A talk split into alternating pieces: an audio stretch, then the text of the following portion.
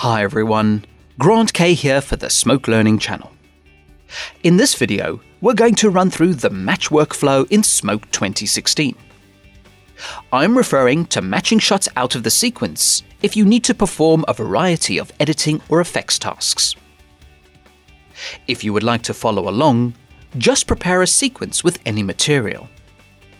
Add a few timeline effects and connect effects segments to make things interesting. Now I'll scrub to a segment called Time Lapse Gallery. To match the segment, it needs to be selected. Press the F keyboard shortcut. Two things happen at this point. The view changes to the freeform view, and the clip is matched into the default library. It is worth noting that this creates a copy of the media in the sequence. If the media is already in your libraries and you want to perform a clip reveal instead of a match, then press Shift F. At the bottom of the clip, you can see the full range of the clip, including the in and out markers. This is the default behavior when matching a clip. However, there is quite a bit more control for matching when you look at the finer details. Firstly, if you wanted the matching clip to go into a specific library or folder, you need to place the focus on that item when viewing the freeform area. You do this by enabling the eye icon for that particular library or folder. I'll move this clip out of the way, as all match clips appear at the bottom left of the freeform view. Now let's look at the matching options. I've shown you the keyboard shortcut but if you right click on a segment, you will be able to match from here. So you can do a match based on a selection, but you can also do a match all. This is not mapped to a keyboard shortcut, but it will match out every segment in the sequence. Now the default setting is to match using the sequence's information. This means a new clip is generated based on the sequence edits. In other words, the in and out markers are retained on the matched clip. If this option was off, Smoke would perform an operation similar to revealing a segment. You don't need to do this all the time, as I've already mentioned that there is a separate reveal command mapped to Shift F. If the media exists elsewhere in the libraries, it will be exposed in the media panel. Please ensure that Use Sequence Info is enabled. Now you can match with any view in Smoke, so I'll be toggling between the different views in the interface. Going back to the pop-up menu, you will see another match option called Preserve Handles. Select that option and perform a match. A new matched clip is created, but it is slightly different to the previous one. The first match clip without preserve handles gave you the full range of the clip, including the in and out markers. The second match clip using preserve handles only gives you the duration between the in and out markers. This is great for only working on particular frames used in the segment.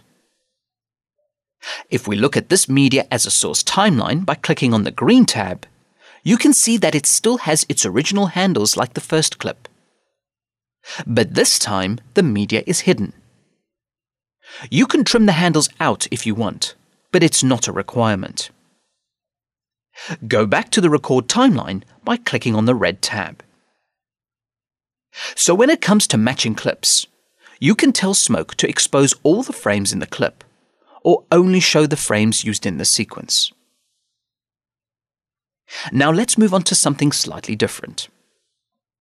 I'll scroll the positioner to another segment that has a timeline effects.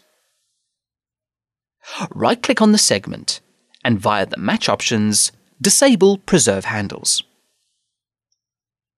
Now when it comes to the segments with timeline effects, you have two matching options.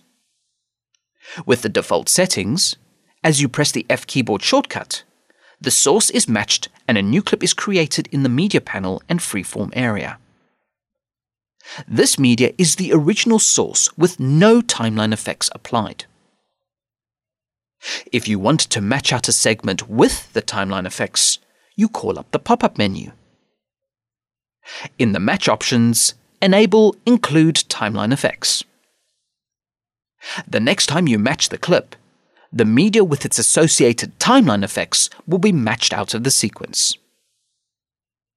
So you choose to include or exclude timeline effects in this case. The final match option has to do with connect effects. I'll switch to a player view and scroll back to the previous shot. So this is a connect effects example using three sources to build the composite. Now remember that include timeline effects is enabled in the match settings. When you perform a match, the connect effects segment is matched out of the sequence. All the media and metadata that make up the connect effects are stored in the matched segment. Now, the reason why I emphasized include timeline effects is because if that was off, nothing would happen when you perform a match. So having include timeline effects enabled matches out timeline effect segments as well as connect effect segments. But if you wanted to get down to the actual media used inside the Connect effects, there is another option to enable. Call up the pop-up menu again, and in the Match options, choose Include Nested Content. Now, just to keep things clear, I'll delete all the previously matched clips. When I press F to perform the match operation, four clips appear in the media panel. I'll also spread them out in the freeform view.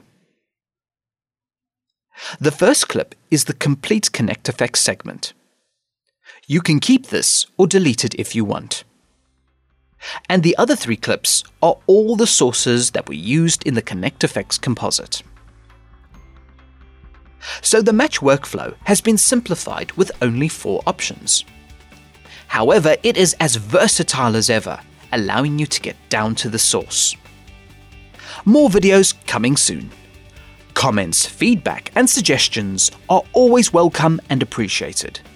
Thank you for watching, and please subscribe to the Smoke Learning channel for future videos.